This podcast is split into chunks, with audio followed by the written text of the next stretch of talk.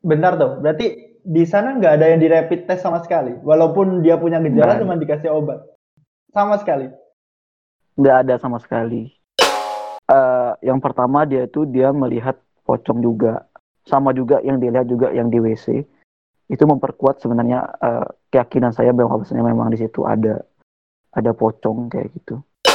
Hmm. Saya juga nggak mau kan ke, uh, apa namanya langsung berinteraksi dengan warga. Mungkin lima hari. Ya saya juga karena ada panggilan juga. Maksudnya dari adik-adik saya yang di sini itu uh, telepon saya gitu kan. Di sini tuh nggak ada imam. Gitu. Jauh tuh sapimu tuh. Sini huh? Tuh. Kenapa oh, jauh? jauh? Reza mau lihat, Reza mau lihat. Itu kelihatan, kelihatan nggak? Kelihatan nggak itu? Itu sapi, nggak kelihatan. Oh, nggak ada. Aku ngelihat intinya gua tuh. intinya intinya bersebelahan, intinya bersebelahan dengan rumah agak.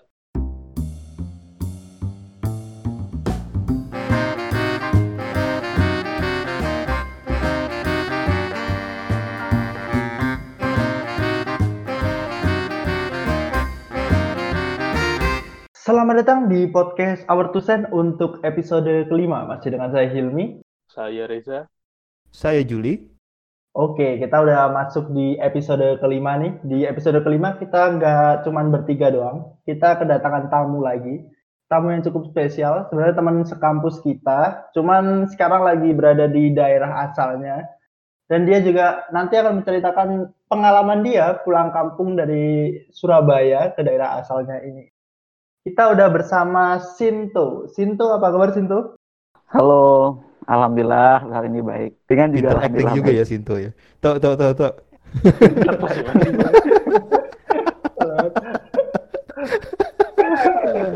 Iya, padahal kan udah di tag. Uh, pas ditanya apa kabar masih bilang halo juga. Ayo, silakan Mas Zul. Tok, posisi di mana sekarang, Tok? Posisi sekarang kalau saya sih dusunnya tuh Dusun Selemang, Desa Sambitan, oh, Kecamatan Pujut, ya Dusun Selemang di oh, Kabupaten Lombok Tengah. Ada dusun lagi di bawah desa ya? Okay. Iya ada dusun lagi. Tapi kalau R T R W di sini tuh memang nggak ada sih. Dan nama jalan pun ya udah itu jalan yang ada itu cuma jalan raya doang. Jadi jalan pariwisata gitu. Jalan pariwisata khusus jalan pariwisata terus. Kalau dusunnya itu udah nggak ada jalan lagi, Dusun Slembang ya udah Dusun Slembang saja. Hmm. B T W kalian tahu nggak makanan dari ketan udah. yang di yang dimasak di dalam bambu? Hah? Apa? Nggak tahu ya? Apa? Nggak tahu. Le- Lemang. Saya nggak pernah memasak itu saya. Lemang. Tapi tahu nggak makanan itu? Tahu tahu. Tahu tahu. Nggak tahu sih saya. Karena saya biasanya sih nggak tahu, sorry nggak tahu. Saya di sini hanya memakai ini sih daun pisang dan sebagainya, daun-daunan oh, sebagainya, kayak gitu. Jadi nggak pernah pakai ya? bambu, nggak pakai bambu. Itu sebagai aja sih sebagai penunjuk, eh bahasa Sasak gitu ya. Istilahnya itu. Ini kita bahas apa sih? Ngelar ngidul coy. Desa Slembang, eh apa? Dusun Slembang, Dusun, Desa Rembitan. Desa Rembitan. Hmm. Jokesnya nggak usah diulang Mas Jul. Ya dong, tidak diulang dong. Jadi kenapa nih kita kok ngundang Sinto di episode kali ini? Karena Sinto punya pengalaman yang menarik nggak sih? Apa pengalamannya aja? Anda ngomong sepotong-sepotong. Iya, pengalaman menarik apa ini? Enaknya disebut apa nih? Rumah hantu apa rumah kosong tuh? Eh... Uh... Kalau saya sih mending ke rumah kosong aja sih. Okay. Rumah hantu juga bisa sebenarnya sebelas dua belas sih sebenarnya. Bentar, bentar. Tapi hantunya ini confirm nggak? Nggak. uh, gimana maksudnya? Uh, maksudnya beneran ada nggak sih hantunya ini sebenarnya? Uh, karena kalau menurut saya sih, saya orangnya tuh memang nggak terlalu percaya gitu ya kalau dalam hal-hal yang mistis itu karena memang saya belum lihat. Tapi karena tiga orang saya video call waktu itu dengan anak indigo, oh. uh, mereka hanya melihat saja gitu. Mereka banyak melihat, tapi saya melihatnya secara langsung itu nggak pernah. Walaupun di sini memang kental banget dan kayak misalkan kalau di situ namanya tausela, sejenis layak itu? Gitu sih dari Bali. Ya oh. Pemakan bangkai gitu, terus apa namanya, kalau di Kalimantan itu apa namanya? Pemakan bangkai, bedanya sama ulat apa ya? Jadi kayak bisa ini sih, kayak bisa membunuh orang-orang juga. Maksudnya dia tuh punya oh, santet. Beda gitu. Alam mas. Beda oh, iya. Kira, kira gitu. Ini rantai makanan kan? Udah jadi bangkai. Dimakan ulat. Itu sih khasnya kalau itu apa namanya, kalau hantunya okay, dari Lombok itu. Apa namanya tadi? Tahu sela. Tahu sela. Uh, jadi orang yang pema- orang yang makan bangkai kayak gitu. Tapi dijadikan sih, orang itu bisa dijadikan atau okay, keturunannya okay, okay. dari sela gitu. Mm-mm. Oke, okay. Pengalaman ini pasti dimulai dari kepulanganmu ya. Dari Surabaya iya, ke Lombok. Pulangan. Uh-uh. Oke, okay. Berarti kita mulai dari situ toh. Kamu pulang kapan dari Surabaya itu? Aku pulang itu kita apa namanya? Intinya saya puasa di sini itu di Lombok. Saya puasa di Lombok. Puasa pertama. Berarti itu tanggal berapa itu? Puasa saya puasa intinya di Lombok. Satu Ramadan hari ya? Pertama. Iya dong. Satu Ramadan. Itu Ramadan. Dan berarti kira-kira waktu... Sinto pulang berapa Syakban gitu ya? Apa ini? Aku tanya puasa itu tanggal tiga puluh Syakban kan? Berarti kita karena kalau tanggal dari Hijriah itu kan tiga puluh semua kan? Ada yang dua puluh sembilan dong. Ada dua puluh sembilan ya. Ya, ya ada. Oh, berarti satu hari sebelum puasa ya? Satu hari sebelum puasa, dan saya waktu itu lewat ini sih lewat kapal karena hmm. karena harus bawa motor dan lain sebagainya, dan karena saya yakin itu kita akan lama di sini, jadi saya bawa banyak okay, bawa okay. barang-barang. Perjalanan berapa lama tuh dari Surabaya ke Lombok? delapan belas jam sih, delapan belas jam. Tiketnya murah hmm. juga sekali terus okay. delapan puluh tujuh. Kenapa nggak pas U T S tuh pulang? Pulangnya habis U T S maksudnya. Eh, sab- Karena waktu itu, gitu. Karena alasnya simpel sih, karena waktu itu di asrama ada wifi kayak gitu, itu doang sih. Oh, dan pas kamu pulang memutuskan pulang ini wifi-nya hilang gitu? Enggak sih, karena waktu oh. itu kan itu Gila. bukannya ya kan, beberapa hari lagi itu asrama Mas Jul. Beberapa hari lagi itu kan ada P S B B gitu kan, jadi itu kan sudah transportasi juga di lockdown kan, jadinya saya memutuskan pulang waktu itu. Jadi alasanmu bertahan di asrama dan alasanmu pulang tuh dua hal yang berbeda ya? Berbeda sih. Okay. Berarti alasan bertahan kenapa nggak pulang waktu U T S langsung karena ada wifi di asrama. Ah, wifi di asrama. Yang bikin kamu pulang adalah akan ada P S B B di karena Surabaya. Karena ada P S B B di Surabaya waktu itu. Tuh aku mau nanya bentar dong tuh, tadi kan kamu yeah. lewat eh, kapal ya, tapi kan kamu naik pesawat. Nah, di kapal itu, jadi proses kamu dievakuasi ke rumah karantina itu seperti apa? Maksudnya di perbatasan, ketika kamu masuk Lombok, kamu didata atau disergap kayak teroris atau gimana kan? Nah, sebenarnya nggak ada bentar. penanganan khusus sih, kecuali kalau dari Lom- dari Lombok Timur itu mereka itu nyampe turun dari kapal, mereka itu langsung disemprot dan sebagainya. Terus disemprot? Iya, disemprot pakai disinfektan. Widih, disinfektan. Okay. Terus kalau misalnya dibawa sama mob, apa namanya mob, uh, mobil gitu sih, mobil tentara gitu. Kalau saya pulang sendiri saja, pulang sendiri bawa motor sendiri, dan saya nggak dijemput juga sama orang tua saya, karena saya nggak minta untuk jemput juga sih. Terus sebenarnya saya bisa aja sih nggak apa namanya. Saya bisa aja nggak karantina karena bisa saja saya pulang nyelonong aja gitu kan sendirian. Tapi orang tua saya memutuskan untuk mending di karantina saja. Nanti kalau ketahuan dijemput juga, dijemput paksa juga ya kan. Karena rumah saya tahu sendiri kan di sini pertimbangannya saya banyak waktu itu untuk nggak karantina. Kalau seandainya saya karantina mandiri di sini kan, saya di sini juga rumah saya sendiri jauh dari orang-orang sebagainya. Beneran saya di sini rumah saya sendiri agak di ke hutan gitu sih. Enggak hutan banget sih, maksudnya agak masuk gitu, agak masuk dan saya sendirian, nggak ada nggak ada tetangga apapun di sini. Terus juga kondisinya di sini juga kan di sini ada santren kan, ada musola kecil, dan di sini tuh membutuhkan imam gitu. Wah, membutuhkan seri? Imam beneran, ini beneran karena ya, imamnya ya, ya. itu imamnya itu pergi ini pergi pergi bertapa. Wow. Hah? Beneran, sumpah, beneran. Imam pergi tuh, bertapa? Uh-uh. Jadi dia tuh tinggal sendirian di apa namanya di gubuk itu bekas ladangnya, dan dia itu sekarang masih di sana. Sampai Jadi, sekarang? Sampai sekarang. Karena tidak mandiri kali. Iya makanya saya saya pertimbangan saya banyak waktu itu ke kepala desanya kayak gitu. Itu nyari Lailatul Qadar apa gimana? Enggak tahu entahlah. Tapi sebelumnya emang jadi imam sih, dikenal sebagai orang yang soleh sebagainya lah kayak gitu ya. Jadi yang kamu ganti ini sekarang? Gantiin posisi saya. Bagaimana menggantikan? Ah, apa namanya? Berarti ada seseorang dari zona merah jadi imam di kampungnya Sinto gitu ya? Ya, karena gimana ya? Betul betul, uh, betul.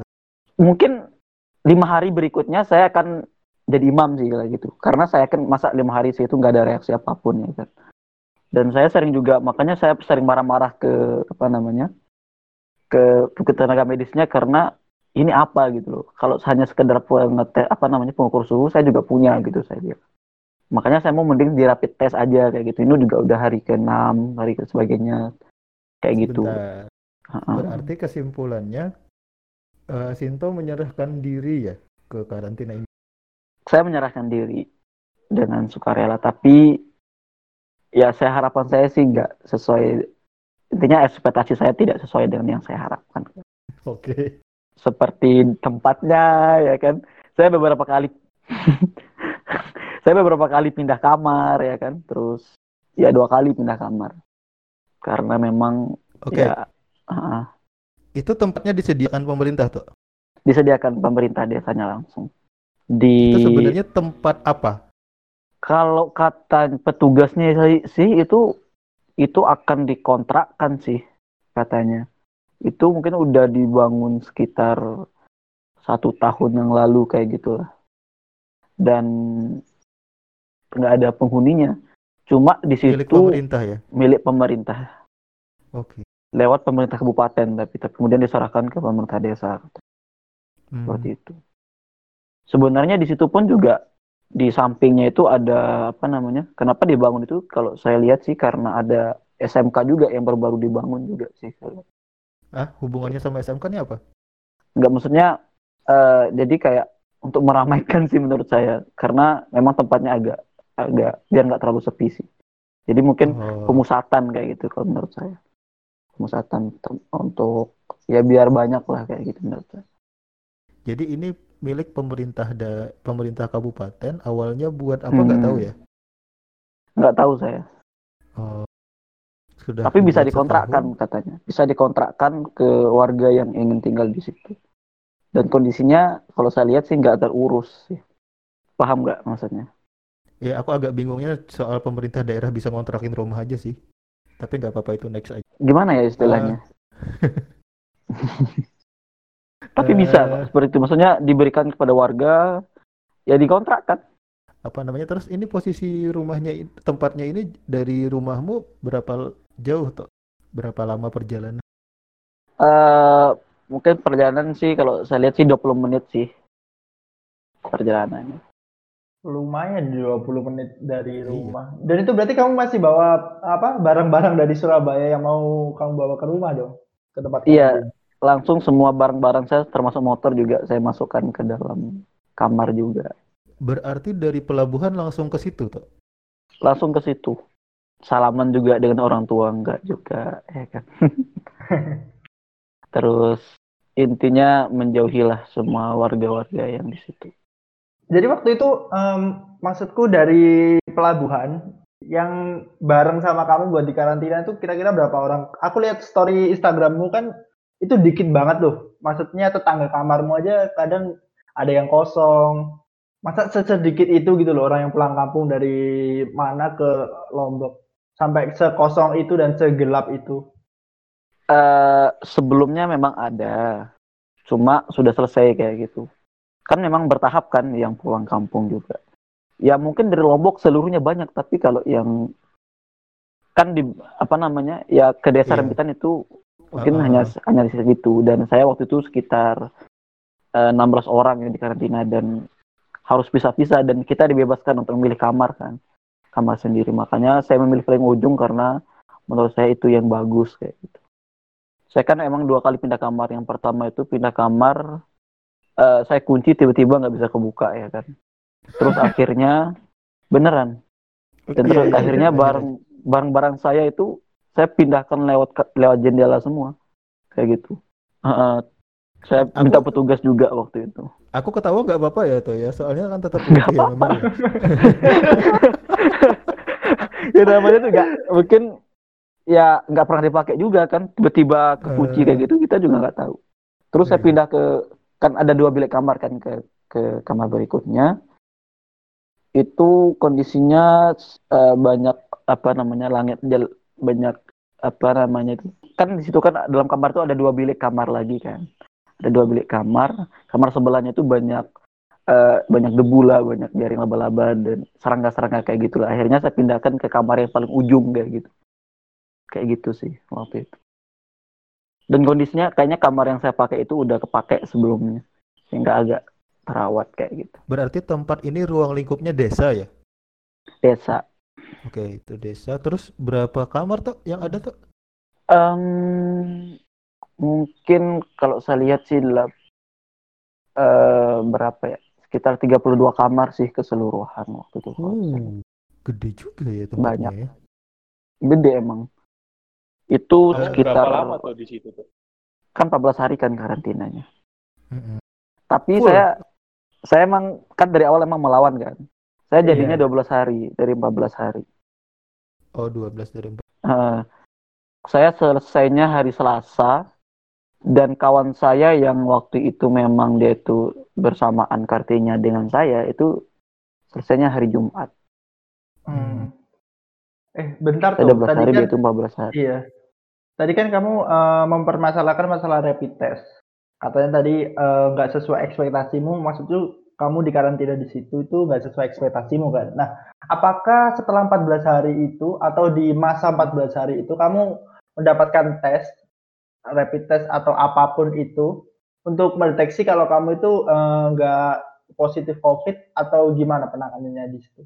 Atau cuman kamu dikarantina doang empat belas hari, kalau misalnya nggak ada gejala, kamu boleh pulang, kalau ada gejala berarti harus dites, atau semua yang ada di situ dites semua untuk mendeteksi apakah positif atau enggak?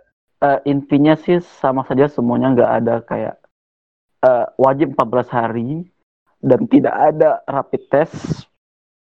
Kemudian saya bilang sih, uh, saya nggak tahu dalam diri saya waktu itu memang apakah memang itu gejala atau enggak. Yang pasti saya mengatakan saya agak demam dan tenggorokan saya agak gatal.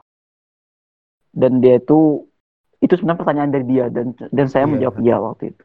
Intinya jujur lah ya. Dan, uh, uh, dan waktu itu cuma saya diberi obat. Tapi saya tidak meminumnya. Oh. Obat saja. Beneran.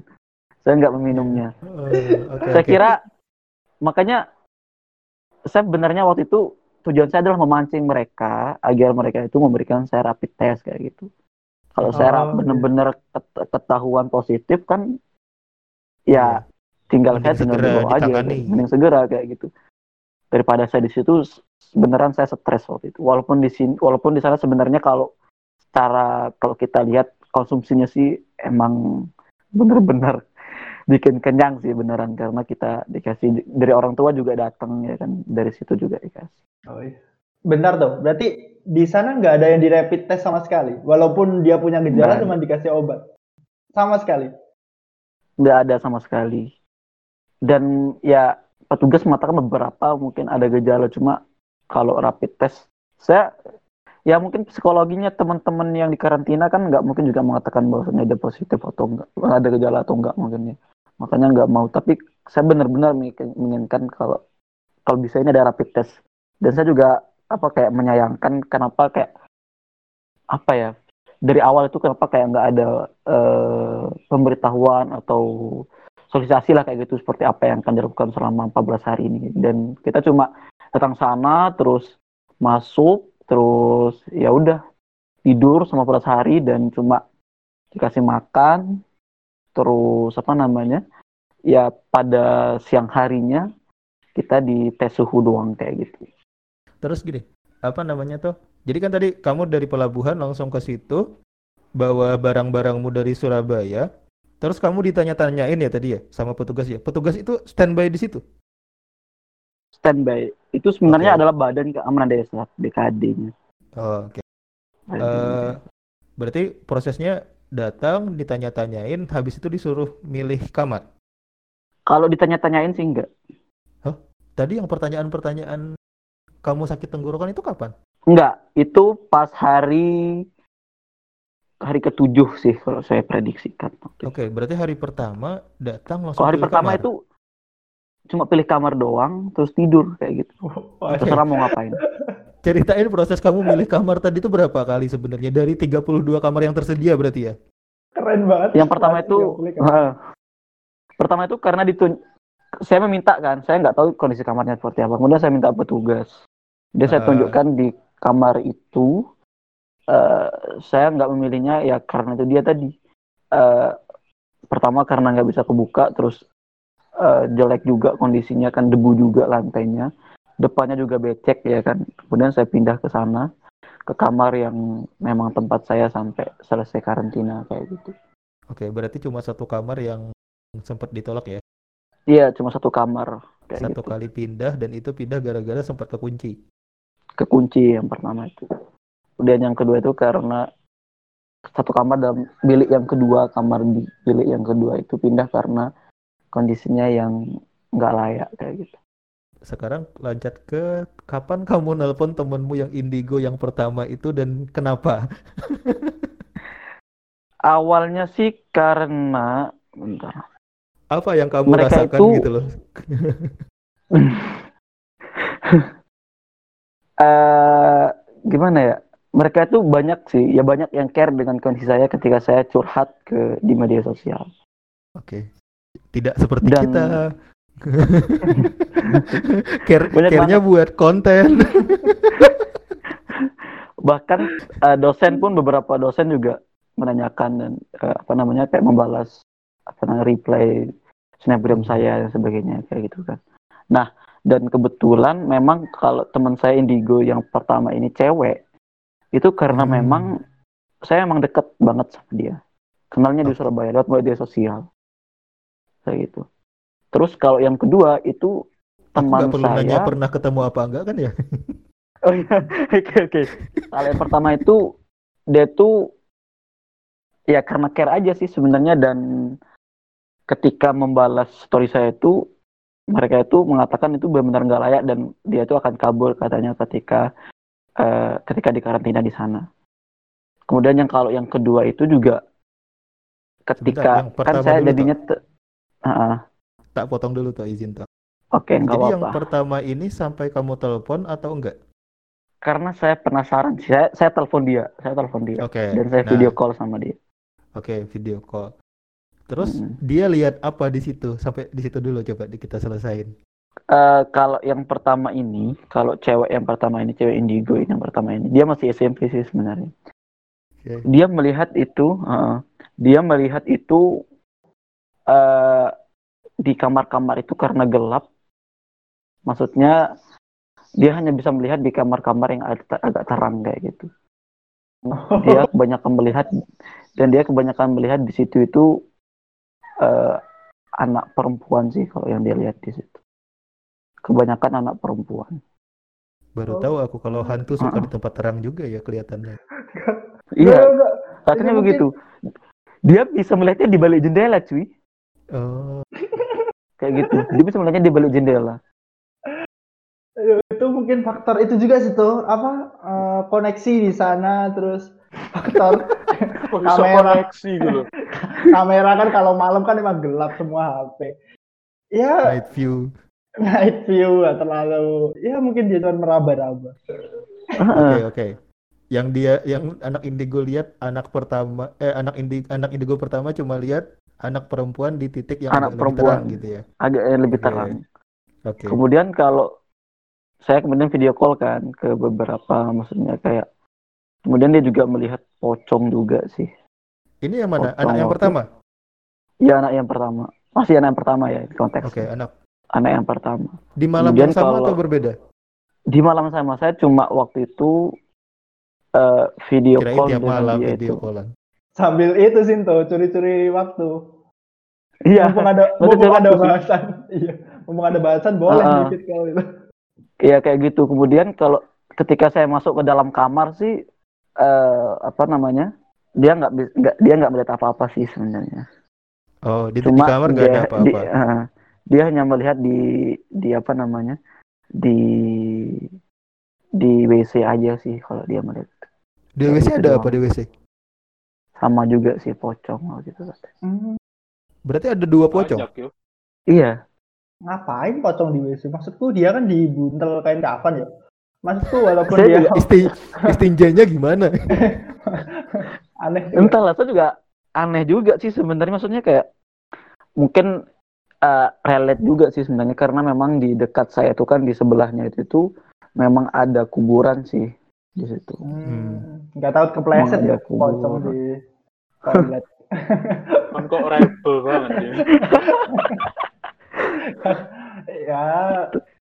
Tapi yang bikin saya merinding sih karena memang yang anak indigo yang kedua sih dia itu bisa melihat banyak sekali.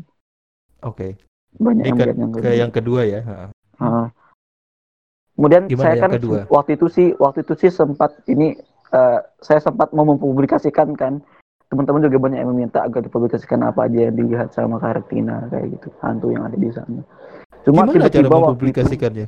Enggak, maksudnya saya hanya menceritakan gitu kan kayak di oh, saya kan waktu iya. itu nge-record juga kan, nge-record juga cuma enggak bisa ada suara waktu itu. Saya nge-record up, ketika saya apa namanya? ketika saya video call sama mereka. Cuma ketika saya mau apa namanya? ketika saya apa namanya buat polling waktu itu dan banyak yang minta, Asik. sekitar hampir empat puluh lima orang meminta untuk dipublikasikan. Mm-hmm. Uh, tiba-tiba dia melihat itu dan tidak saya tidak saya apa namanya tidak saya beritahukan dan dia dia marah-marah, dia nangis-nangis terus ya kan. Saya minta alasan logisnya apa kan, tapi dia nggak mau beritahu. Sebentar siapa sebentar ini? Si yang, nangis. yang nangis siapa tuh? Iya itu anak indigo yang pertama itu. Oh. Oh. Nah, tapi kalau yang kedua sih, anak indigo yang kedua sih dia tidak masalah sih dipublikasikan apa yang dia lihat. Cuma anak indigo yang pertama ini dia nggak mau. Sampai saya tanya alasannya apa, alasan yang benar-benar logis kenapa nggak mau, cuma dia itu tetap nggak mau bilang. Bahkan saya eh, apa namanya, saya terus eh, mengulur waktu kan, kenapa dia nggak mau beritahu. Sekitar tiga puluh menit, bahkan sampai ya menurut saya sih empat puluh lima menit sih waktu itu. Berikan saya alasan yang logis kenapa saya menghapus Snapgram ini saja. Dan dia hanya menangis saja. Dan dia hanya menangis saja dan Sebentar. dan dia juga punya penyakit gitu kan. Jadi akhirnya saya memutuskan untuk menghapus Snapgram itu. Aku agak Seperti bingung itu. nyambung-nyambungin ceritamu. Uh, si anak indigo yang pertama ini Mm-mm. nangis-nangis gara-gara kamu tidak jadi publikasikan. Bukan, karena oh. dia tuh uh, karena maksudnya gini ya, ketika saya polling ya kan, dan ah. saya waktu itu menyertakan kayak screenshot ketika saya video call dengan dia. Ah, ah. Nah itu yang dia mau nggak, itu itu dia nggak mau. Apalagi oh. sampai saya mempublikasikan kan hasil penglihatannya dia dari ketiga anak indigo ini kayak gitu. Hmm, kirain dia. Makanya tadi agak, tadi yang lain gimana hmm. paham nangkepnya?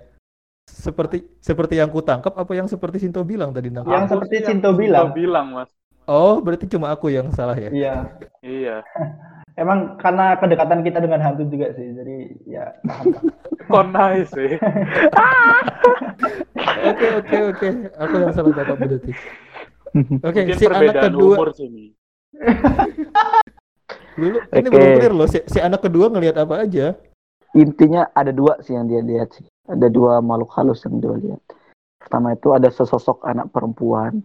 Cuma yang kedua itu dia melihat pocong. Itu sama dong yang dia lihat.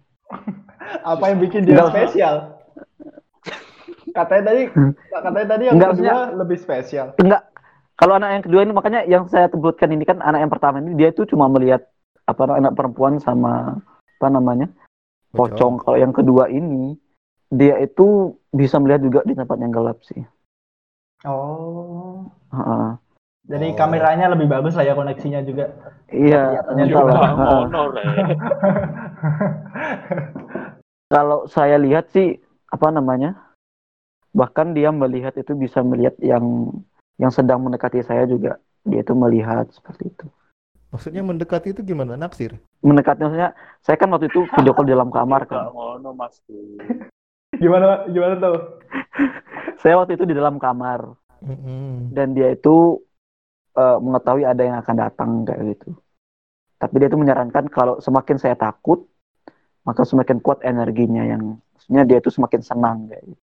Kalau yang dia lihat sih pada waktu itu, uh, yang pertama dia itu dia melihat pocong juga, sama juga yang dilihat juga yang di W C, itu memperkuat sebenarnya uh, keyakinan saya bahwasanya memang di situ ada ada pocong kayak gitu. Terus kemudian uh, apa namanya, emang sih kalau saya, dia itu mengatakan bahwasanya kalau dalam kamar itu banyak pocongnya sih, dan itu yang mendekati saya waktu itu. Kemudian saya waktu itu keluar, saya keluar waktu itu, kemudian saya memperlihatkan dia lokasi saya di sekitar saya. Dia melihat genderuwo. Wih, keren. Genderuwo. Keren. Gimana? Gimana itu? Dia melihat genderuwo, beneran. Terus ada juga pocong juga yang di luar. Terus sama juga dia itu melihat ada apa itu namanya, yang di yang belakangnya itu sundel apa bolong. Namanya itu ya sundel bolong, benar seperti itu. Gak ada yang jual sate padahal di sana ya tuh. Kenapa? Di sana padahal nggak ada yang jual sate kan? Iya makanya. Bang. Bingung kan? Kenapa? Aduh.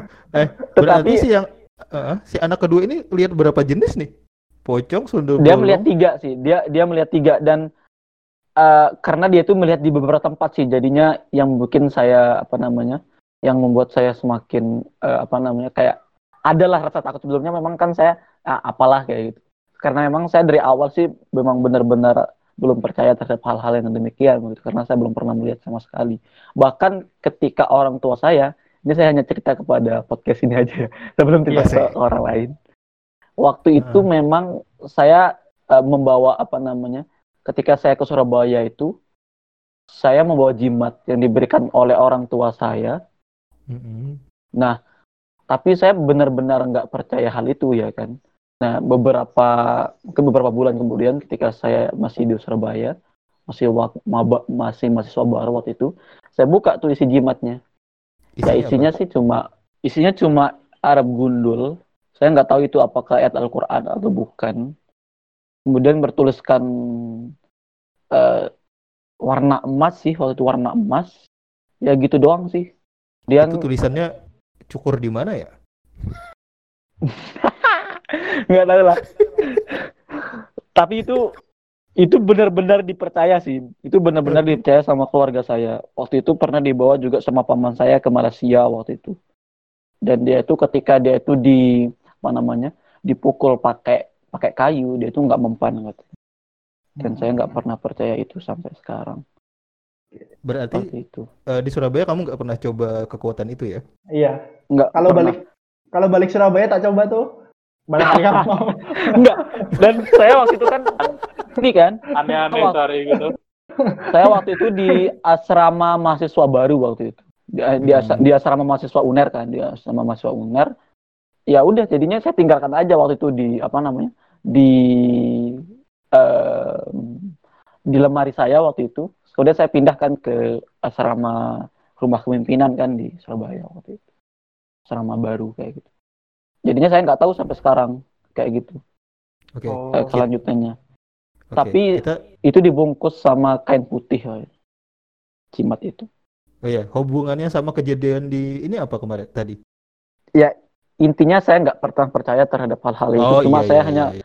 cuma hanya saja saya menghormati seperti itu, hanya menghormati keyakinan hmm. uh, masyarakat tua, yang ya. di sini, masyarakat lokal. Ya makanya ya banyak sih kayak hal-hal yang saya diminta kayak membaca mantra, kemudian saya diajarkan dan sebagainya, cuma saya nggak pernah percaya. Nah dalam hal ini termasuk juga sih dengan hal-hal yang uh, mistis seperti itu. Cuma dalam hal ini uh, ketika saya video call dengan teman saya indigo yang kedua itu, saya merasa sih saya ada merasa waktu, sampai saya seperti yang saya ceritakan di Snapgram saya waktu itu, sampai saya nggak nggak sahur waktu itu. Dan okay. saya agak demam waktu itu, flu seperti itulah. Tapi emang lebih baik percaya Tuhan dulu. Bentar-bentar. Jadi bisa disimpulkan nggak sih kalau misalnya sebelumnya ya, sebelumnya Sinto ini menghubungi temannya yang indigo kan, dia nggak ngerasain apa-apa tuh, nggak ngelihat apa-apa, nggak ngerasain apa-apa, nggak ada gangguan sama sekali di sana. Tapi setelah dia hmm. uh, mendapatkan cerita dari temannya pertama, kedua, dia ngomong di situ ada apa, di situ ada apa, dia langsung Ganda. merasa merasa kayak, oh iya sepertinya di sini ada, dan dia langsung sakit.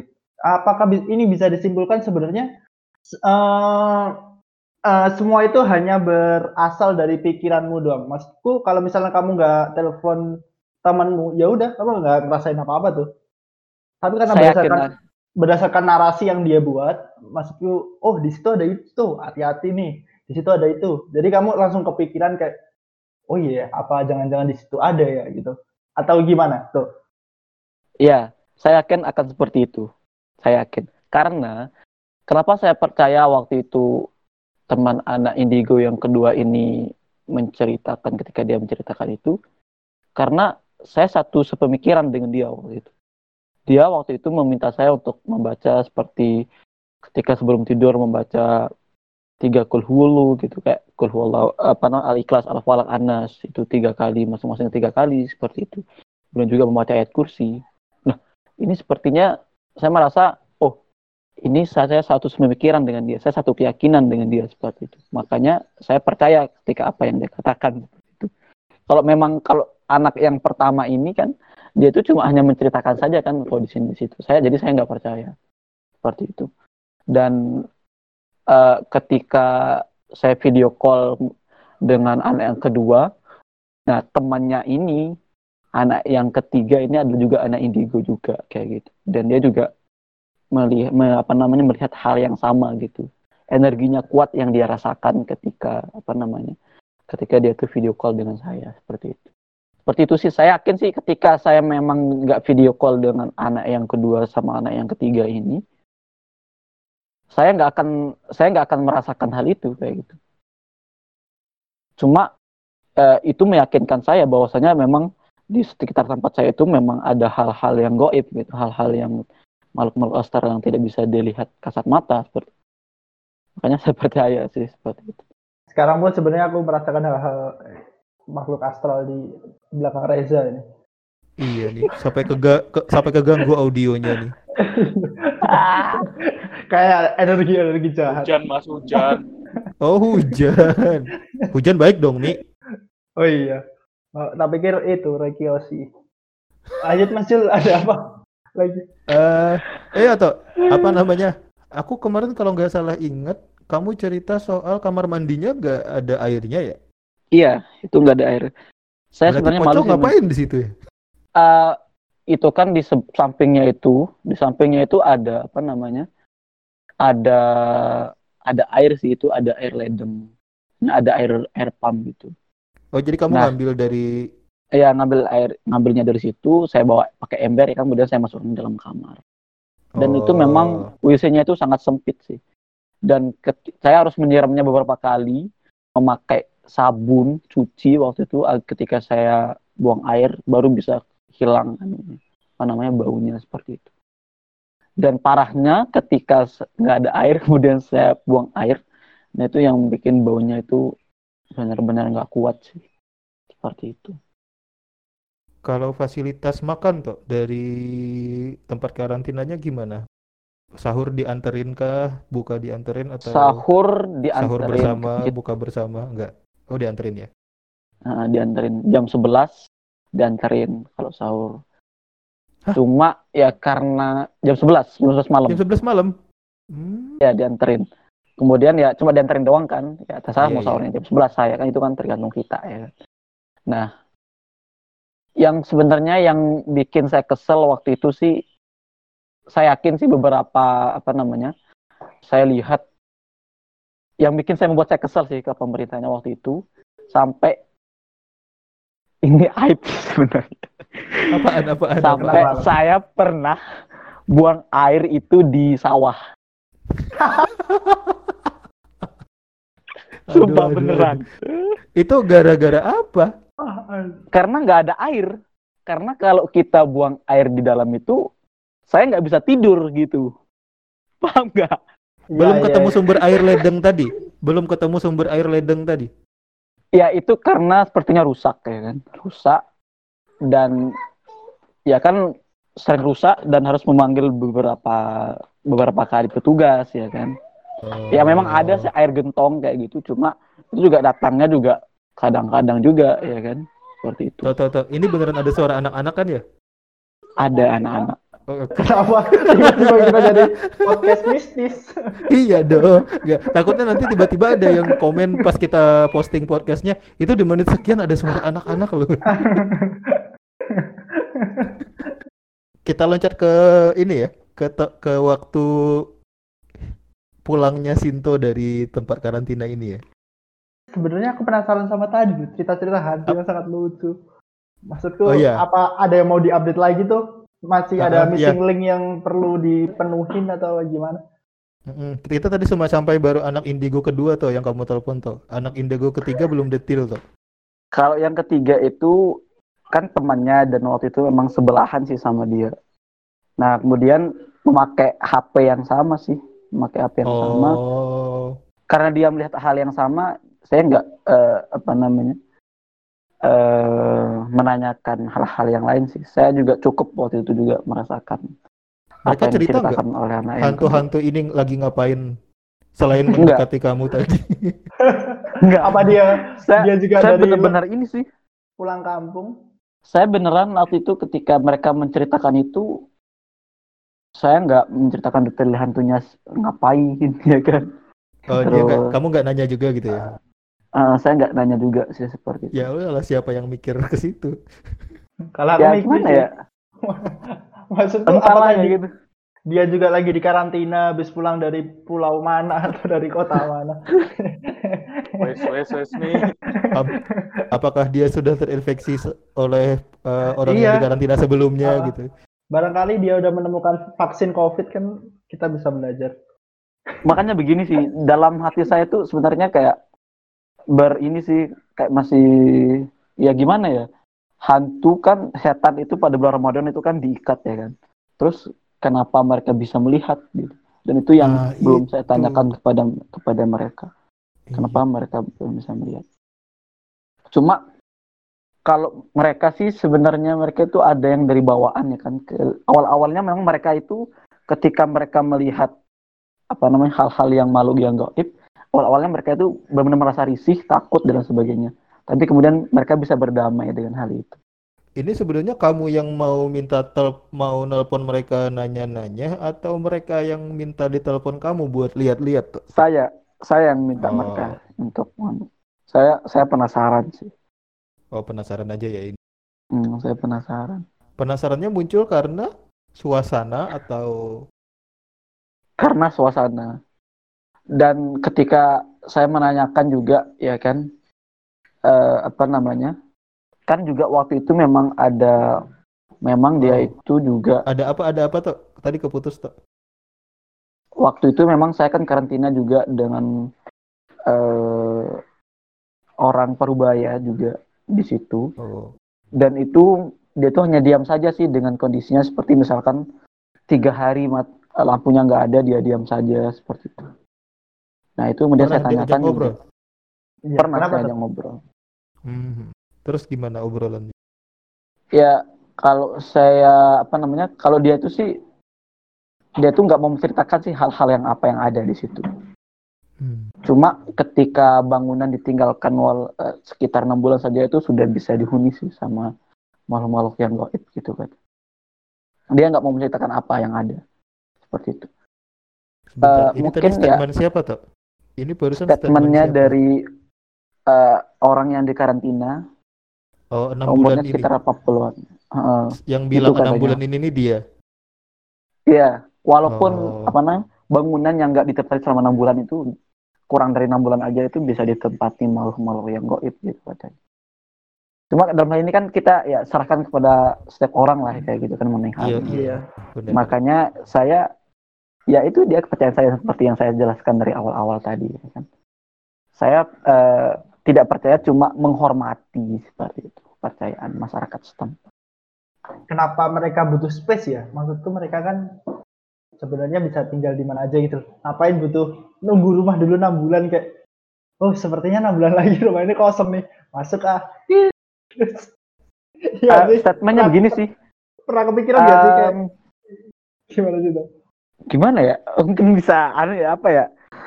Uh, walaupun kurang dari enam bulan gitu. Mungkin ya walaupun kan daerah itu juga kan daerah itu dulu katanya juga di situ juga kuburan sih kata warga yang itu. Itu warga asli sana sih yang emang hmm. eh, apa namanya warga Parubaya. Di sini tuh tempatnya memang dulu itu eh, agak apa namanya eh, apa namanya tempat yang memang dikenal juga warga juga ya agak ya agak angker gitulah sih menurut menurutnya gitu kan. Emang dulu awalnya itu lapangan sih, lapangan sepak bola. Dan disulap lagi menjadi rumah bersusun seperti itu. Awalnya lapangan sepak bola tempat itu. Berarti ini sesu- apa hal yang membuat seorang Sinto yang sebenarnya tidak percaya hal-hal seperti itu. Lalu kemudian penasaran itu sebenarnya suasana aja ya? Karena suasananya, suasananya seperti itu. Ada lagi di sekitar itu? Kalau aku pribadi sih soal Kalau... statementnya Hilmi tadi, kenapa butuh enam bulan? Iya dong. Aku ya, pribadi ya. Soalnya percaya soal energi sih. Kalau misalnya aku juga sih. Eh sama dengan M V kuadrat gitu-gitu. Iya. Energi kinetik. Setengah setengah M V kuadrat. Enggak. Kalau misalnya di Kalau misalnya uh, uh, uh, uh, di suatu tempat itu udah ada energi positifnya, energi negatif enggak datang. Gitu aja sih kalau aku. Oke, okay, oke. Okay. Makanya okay. Uh, mungkin dia butuh space karena energinya punya dia negatif dan memang uh, mungkin udah sering dengar juga ya soal kepanasan gitu ya. Soal kalau ada orang yang habis dibacain Quran kepanasan itu, semacam itu aku se- pribadi masih percaya. Ya nggak pernah. Aku tidur itu mendengarkan murotal biasanya, jadi lebih cepat tidur, itu dingin adem. Aku merasa ada kebohongan di sini.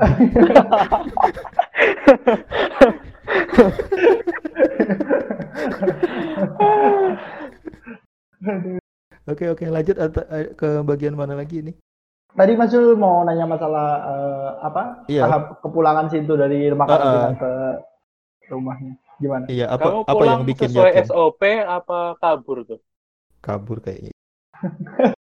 Pulang ke rumah gitu maksudnya? Iya okay, dari okay, rumah okay. karantina itu. Iya uh, begini jadi. Karena memang saya sebenarnya waktu itu saya mencoba ngomong baik-baik sih ke petugas waktu itu. Yang pertama banyak sih keluhan saya ya kan. Saya waktu itu memang kamar saya mati, listriknya mati kan. Mulai aneh-aneh Mas Juli. Uh, listriknya mati, terus air yang nggak ada juga ya kan. Terus juga tempatnya yang nggak layak, seperti banyak debu ya kan. Terus juga seperti ya. Apa namanya W C-nya lah dan sebagainya. Oh iya benar. Terus aku mau tanya itu tadi. Nyamuk, uh, nyamuk uh, juga banyak. Nyamuk uh, banyak. Nyamuk. Uh, uh. Dan ketika uh, saya memintakan fasilitas-fasilitas tersebut, itu responnya terlambat banget ada. Kayak gitu. Uh, misalkan seperti uh, apa namanya lampu yang mati itu baru bisa dipenuhi sekitar jam delapan malam waktu itu. Padahal saya juga butuh untuk ngerjain tugas, ya, dan sebagainya waktu itu. Ya, seperti itu sih.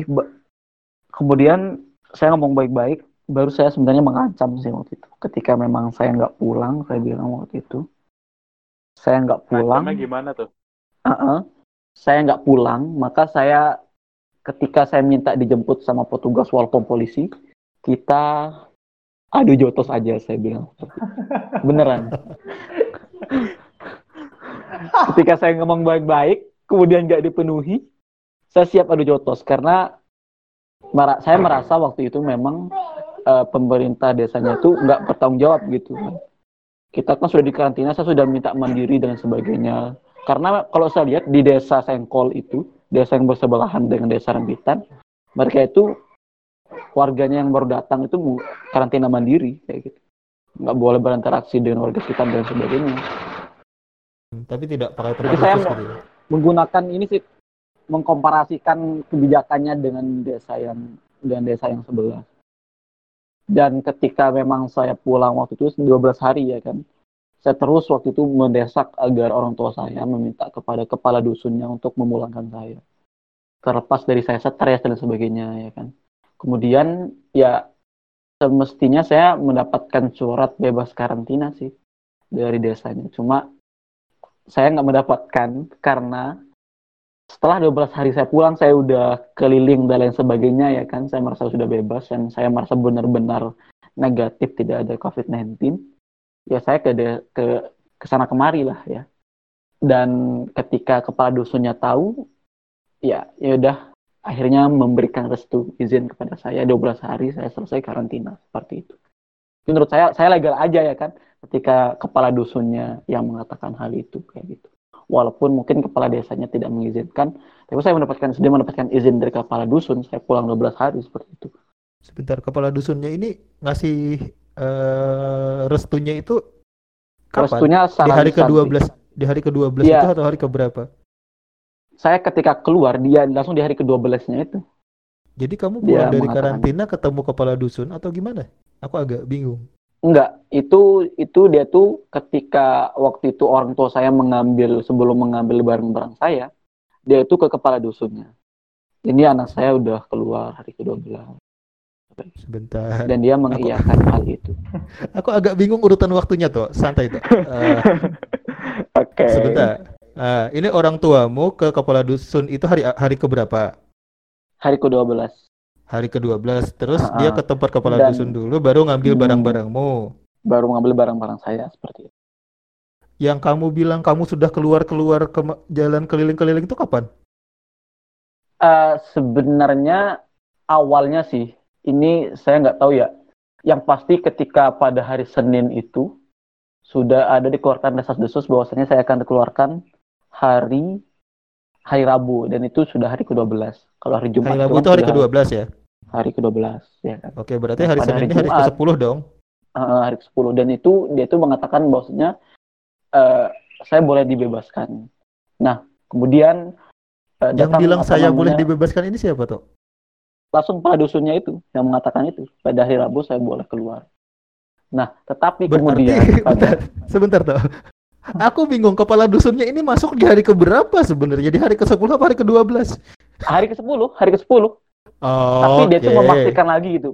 Maksudnya begini, orang tua saya memastikan uh, bahwasanya saya benar-benar diizinkan untuk keluar dari untuk bebas karantina seperti itu. Walaupun memang apa namanya? Uh, kalau kepala desanya sih uh, melalui petugas-petugasnya sih uh, tidak mengizinkan sih. Karena memang waktu itu saya nggak dibuatkan apa namanya?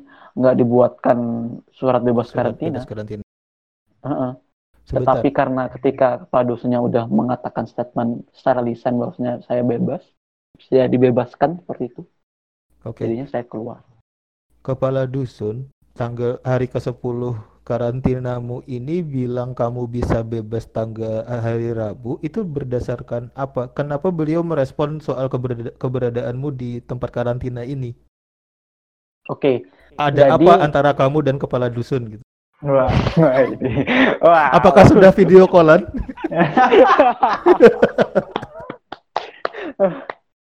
Ya, jadi begini sih. Uh, kalau kita di sini kan antara kepala dusun juga dengan orang tua sih harus benar-benar saling mengenal lah seperti itu ya.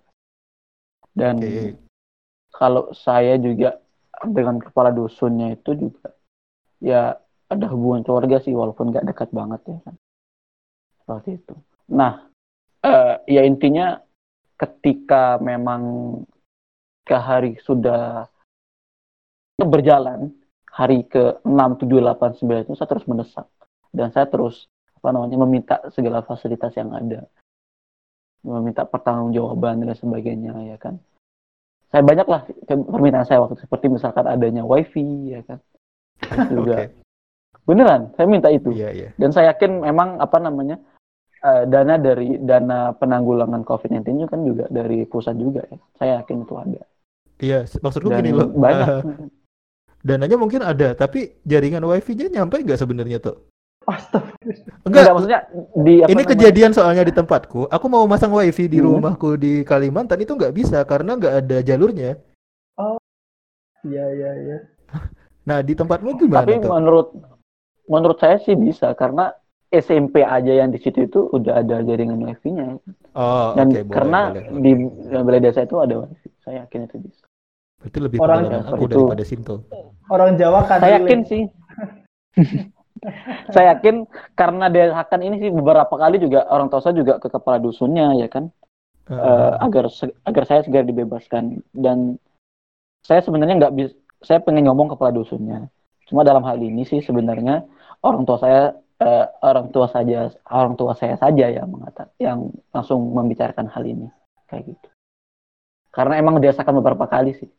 Dan ketika saya nelpon orang tua, saya membicarakan hal ini juga, saya nggak nyaman, saya lelah, saya stres di sini. Dan langsung dia itu bilang ke kepala dusunnya. Kepala dusun. Jadi dalam hal ini orang tua saya itu sebagai mediator, apa namanya, penerus lah apa yang saya omongkan, sebagai penyambung. Iya. Seperti iya. itu. Oke oke. Tadi berarti aman sih itu harusnya yang apa? Nggak dapat surat bebas karantina kan? Sekarang surat sehat aja tujuh puluh ribu dapat tuh di e-commerce. Ya. Tapi ongkos kirim ke Lombok mahal cuy. Ongkos kirim ke Lombok mahal cuy. Iya. Aduh, ada-ada surat saya tujuh puluh ribu. Gimana mas? Uh, lagi ya. Uh, uh, uh, uh. Oke. Okay. Hari ke sepuluh si bapak kepala dusun karena mendapat komunikasi dari ayahmu, mm-hmm. itu bikin statement kalau kamu akan bebas di hari Rabu. Itu beliau ngomong ke mm-hmm. kamu atau ngomong ke pihak desa? Jadi ini tingkatannya ngomong desa. Di bawahnya dusun uh, gitu kan ya? Ya, desa dusun. Kan kecamatan, desa. Di dusun itu ada R T lagi nggak sih? R T kalau di sini nggak ada. Kan dari oh, situ ngomong nggak ada aja. Hmm, paham. Hmm. Nomor rumah nggak ada juga. Wow. Berarti hmm. kalau aku mau ngirim paket? Gini, kalau saya mau ngirim paket. Di iya, dusun, bener-bener. Sinto, dusun apa tadi Gampang. namanya? Dusun Selemang. Selemang. Habis itu kecamatan eh apa tadi du, eh, desa Rembitan, rumah yang warnanya coklat coklat semua jangan-jangan bukan gampang-gampang sini gimana gimana lama kali nilai paket juga selalu benar. Oh, ya gitu. Karena memang di sini sininya ya semua orang di sini itu dusun saling lain tahu, dengan ya? dusunnya lain saling tahu. Oh, dan ketika paham. menyebutkan nama rumah Amak Gomong, maksudnya di sini oh. kan ketika nama nama bapaknya itu uh, nah adalah nama anak yang pertama. Ama oh, itu artinya okay. bapak, bapak okay. Gomong. Dan kebetulan nama saya adalah Gomong ya kan, jadi menggunakan nama rumah Ama Gomong, Dusun oh. Selemang, Desa seperti itu. Oke okay, oke. Okay. Ini mempa, apa ya mengandalkan budaya desa yang masih saling budaya mengenal desa, ya. Saling mengenal. Hmm. Seperti saling mengenal satu sama lain. Jadi ketika tukang pos menanyakan rumah Ama Gomong tahu ya gitu. Katamu tadi rumahmu uh, menyendiri, maksudku kayak enggak apa jaraknya kan agak jauh ya ag- agak jauh. bertetangga. Apakah emang jaraknya sejauh itu atau ya paling space berapa rumah atau gimana? Maksudnya kok bisa sampai tahu dan katanya rumahmu agak masuk ke hutan juga. Beneran? Mau lihat rumahnya berapa? Enggak. Jaraknya berapa menit ke rumah tetangga? Iya. Enggak daerah iya, rumah tetangga. Ke rumah tetangga Lalu berapa rumah, menit jalan kaki? Uh, palingan sih ya lima menit sih nyampe sih. Lumayan jauh memang gitu. Iya. lima menit baru ke iya. Gini. Ini kan saya masuk ini kan. Seperti ini. Ini kebun, situ hutan. Seperti itu. Sinto. Ini gudang. Jadi ini Sinto sedang berusaha menunjukkan tempatnya ya, tapi di tempatku masih muter-muter ini tok video. Ah, gitu ya. Iya. Ah, udah udah udah udah udah udah. Ya. Intinya oh, jalan iya, masuk, iya, iya. Uh-uh. dan ke sana itu baru ada tetangga. Oh itu kayak Omang, jalan, iya. jalan kayak ger, ya, kayak gerbang. Dua, gitu. Iya gerbang. Iya masuk. kayak gerbang. Mm. Oke, okay. gitu. Gerbang masuk kayak gang di kiri kanannya pohon. Sebelum oh. sampai rumah Sinto ada karung, ada jemuran. Ah, nggak penting. Ya, ya, ya, ya. Gitu loh makanya. Makanya saya ya, bilang, ya, ya. kenapa saya mau karantina mandiri ya karena itu dia. Hmm. Saya juga nggak mau kan ke, eh, apa namanya langsung berinteraksi dengan warga. Mungkin lima hari. Ya saya juga karena ada panggilan juga, maksudnya dari adik-adik saya yang di sini itu eh, telepon saya gitu kan. Di sini tuh nggak ada imam. Gitu. Makanya itu juga Okay. Beneran ini, okay. Ini beneran yeah, sih. Oke. Okay. Berarti sekarang... berarti P R-mu habis ini itu tuh regenerasi, mumpung kamu di situ. Iya, kan? Beneran. Jadi regenerasi sih sekarang. Lumayan peduli beneran juga sih karena uh-uh. Saya juga di sini kan nggak ada guru ngaji kan, jadinya saya juga mengajar di sini tuh. Mantap. Nggak ada guru ngaji. Nah sekarang proses kepulangan gimana tuh? Jadi ayahmu ngambil barang-barangmu dulu. Mm-hmm. Terus ya. Kamu pulang itu dicegat petugas nggak? Nggak sih. Ketika oh. saya bilang ada izin dari kepala dusun, mm-hmm. mereka hanya bilang, saya hanya bilang terima kasih. Dan mereka hanya bilang, iya. Seperti itu. Oh. Nggak bilang sama-sama ya? Iya ya? Iya. Ah. Ya senyum lah. Gitu. Terima kasih juga. Saya kan ya, ya. ya terima kasih atas bantuannya selama ini selama karantina seperti itu. Terus dia merasa ya, ya. Saya tidak membantu Anda. Ya, ya, ya, ya. Ya, ya, ya, ya, ya. Saya merasa puas menyiksa Anda di sini. Iya, ya, ada bantuan juga. Ya kan, tapi ada bantuan lah ya. Ada hmm. makan, terus ada lampu hmm. yang meskipun jam delapan malam baru datang gitu ya. Hmm. Oke, oke, oke. Kalau kita melihat sih, kita akan pasti gemuk di sini sih. Oh. Karena emang menyawakan. Ya, paham nggak ya, maksudnya? Ya, ya, dan ya. Ketika di sini ya biasa aja kan, cuma ya karena kekeluargaan dan sebagainya, kan ada orang, jadi nggak bosan dan sebagainya. Oke, okay. Setelah sampai rumah, di hari keberapa kamu mulai jadi imam tuh? Wow, langsung hari itu langsung. Wih langsung cuy. Ya, ya, beneran, ya, ya. Jadi beneran. Bentar, oke. Okay. Sekarang pertanyaanku, yang kamu bilang di awal tadi ada orang positif di kampungmu, itu dia klaster mana? Klaster Surawumu kah? Enggak, dia itu dari dusun yang berbeda. Oh, dan dusun berbeda. Oke, okay, alhamdulillah.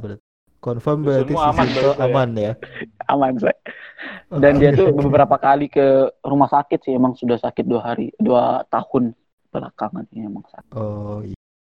Tuh, aku mau nanya dong, tadi kan kamu sempat ngomong kalau misalnya nama jalan aja kadang nggak ada di situ, jalannya jalan wisata semua. Berarti kan e, bisa dikatakan kalau misalnya emang di situ e, kebanyakan tempatnya emang tempat wisata kan? Bisa dibilang gitu nggak? Um, iya, ya. Saya berarti mengatakan itu. Nah, terus kalau Karena, misalnya uh-huh. sekarang kan lagi COVID nih, pasti sedikit dong, hmm. maksudnya warga luar yang berwisata di situ, apakah ada sektor yang terdampak? Maksudku, apakah keluargamu salah satunya itu orang yang bekerja uh, atau mencari pundi-pundi uangnya, ya, dengan di sektor wisata tersebut atau gimana? Apa perubahan yang kamu rasakan di situ? Banyak sih. Tap, uh, yang kerja itu kalau keluarga saya itu kakek kakak saya sih, dia tuh kerja di hotel dan di P H K. Hmm. Kalau okay. ayah saya di sini kan dia tuh kerja di hotel juga, cuma posisinya yang yang nggak bisa di P H K karena oh, sebagai juga. penjaga ya kan, penjaga penjaga keamanan. Hmm. Dan itu membutuhkan kalau di hotel kan. Hmm. Ya kemudian juga hmm, saudara-saudaranya ayah saya, paman, bibi yang biasanya kerja, mereka itu kerja di apa namanya di Kute itu sebagai peja, penjual asongan, mereka itu menjual kayak seperti baju Lombok, baju sarung Lombok, sarung tenun Lombok ya kan dan sebagainya. Mereka itu keliling ya kan e, ke ke setiap restoran, ke tempat-tempat yang ada bule-bulenya itu memakai motor. Mereka nggak ada lagi, nggak bisa lagi seperti itu. Oh benar-benar nah, kosong. Memang bulenya nggak. Iya kosong banget sekarang ya, nggak ada kosong. Orang asing. Oh sepi memang. Dan di tempat ayah saya kerja juga, yang kerja itu cuma tukang kebun sama penjaga keamanan.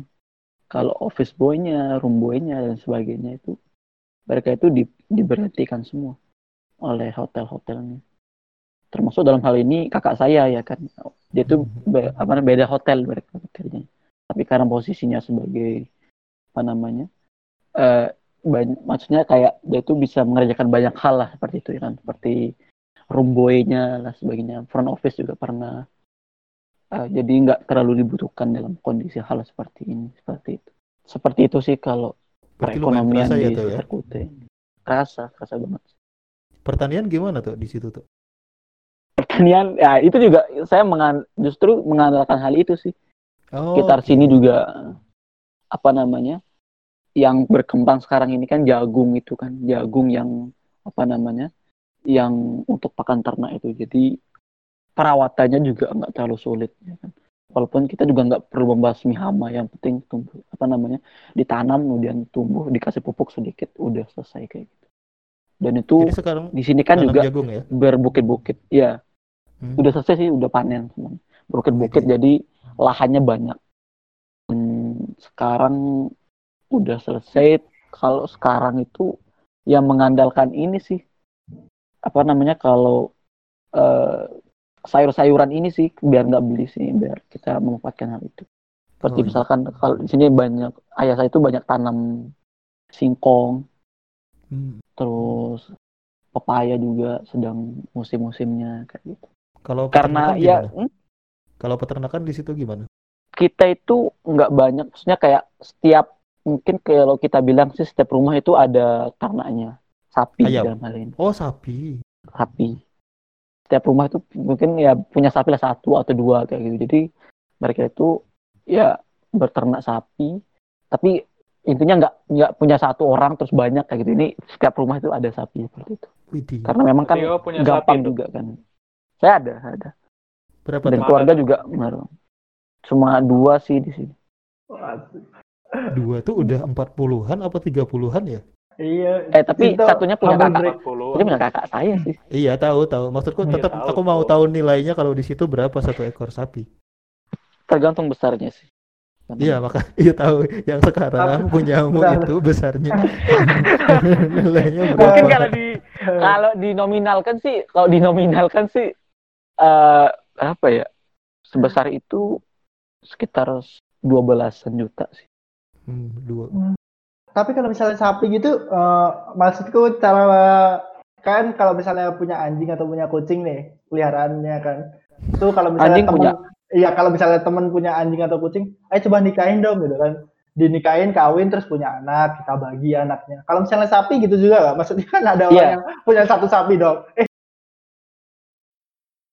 sapi kita kawin menghasilkan anak yang lebih keren lagi. Sapi gitu benar. Juga benar seperti tahu. Itu oh seperti itu juga kan ada mereka itu musimnya kan kayak seperti misalkan mau berkawin mereka itu didekatkan lah seperti itu dengan dengan sapi jantan lainnya seperti itu oh, ya kita bawa aja kan dari rumah ke satu ke ke yang punya pejantan kita bawa beneran seperti itu biar bisa menghasilkan keturunan sapi dan ini uh, saya jantan sih.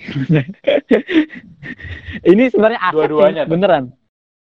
Enggak, satunya kalau satu betina itu punya kakak. Oh, pasang lah dia. Bisa kawin pribadi. Dia masih umur belum ini. Ya intinya ini kalau sapi di sini sebagai aset sih karena dijual itu ketika misalkan anaknya pergi sekolah, kuliah seperti itu. Jadi dijualkan Ay, ketika memang ada kebutuhan. Heeh. Apa-apa katanya? Apa? Apa kata Reza? Reza kenapa? Kenapa? Kan tadi Sinto ngomong kalau misalnya sapi itu aset dijual kalau misalnya anaknya lagi kuliah atau gimana. Dia Reza ngomong sapinya dibuat kendaraan, dinaikin. Namanya naik sapi. Enggak sih, enggak sih Reza. Jauh tuh sapimu tuh. Sini huh? Kenapa oh, jauh? Jauh. Reza mau lihat, Reza mau lihat. Itu kelihatan, kelihatan nggak? Kelihatan nggak itu? Itu sapi, nggak kelihatan. Nggak oh, ada. Aku ngelihat intinya gua tuh. intinya, intinya bersebelahan, intinya bersebelahan dengan rumah agak mungkin jaraknya at berapa ya? Ya tiga meter gitu lah dari rumah.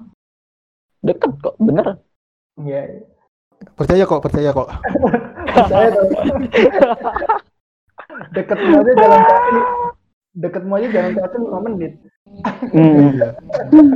Apalagi nih, udah kayaknya ya. Kayak udah nih pembahasan kita dari tadi. Ada iya sampai ini. Sampai bahas sapi loh, cuy. Sampai bahas sapi. Apakah sapinya ikut di karantina? Kalau saya udah sih. Udah iya, sih, iya. Tapi kira-kira apa yang didapat dari podcast ini karena menurut saya Loh, oh tidak ada tuh Tidak ada.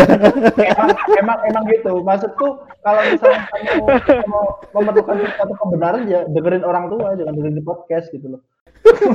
Gitu ya. Bener bener bener saya ini aja ngobrol ya, biasa ya, sih. Iya kan pengalaman barangkali orang-orang kan belum tahu maksudku karantina itu gimana. Kamu kan ya, udah... barangkali orang menganggap karantina di rumah hantu atau rumah kosong itu cuma bohongan doang. Iya hmm. kan banyak yang nggak percaya. Maksudku rumah hantu apakah kamu merasakan sesuatu sepertinya juga enggak enggak hantu-hantu banget gitu kan, cuma rumah hmm. kosong doang. Rumah ya, kosong. Mungkin itu dulu sih yang bisa kita bahas di episode kali ini. Terima kasih banyak Sinto udah menyempatkan waktunya untuk dicerita. Terima kasih banyak Pak. Terima kasih ya, Sinto. Pengalamannya di rumah hantu. Mungkin cukup untuk episode kali ini. Iya, rumah ya. kosong. Cukup untuk episode Karena kali ini. Saya nggak percaya hantunya soalnya. ya. Jadi tapi konklusi yang juga. Ya, konklusi yang bisa kita dapat hantu itu nggak ada teman-teman. Konklusi. Hilmi memasukkan ideologinya. ya, siap. Ada. Thank you teman-teman udah dengerin sampai akhir dan sampai jumpa lagi di episode berikutnya. Bye-bye. Bye bye. Bye bye. Bye.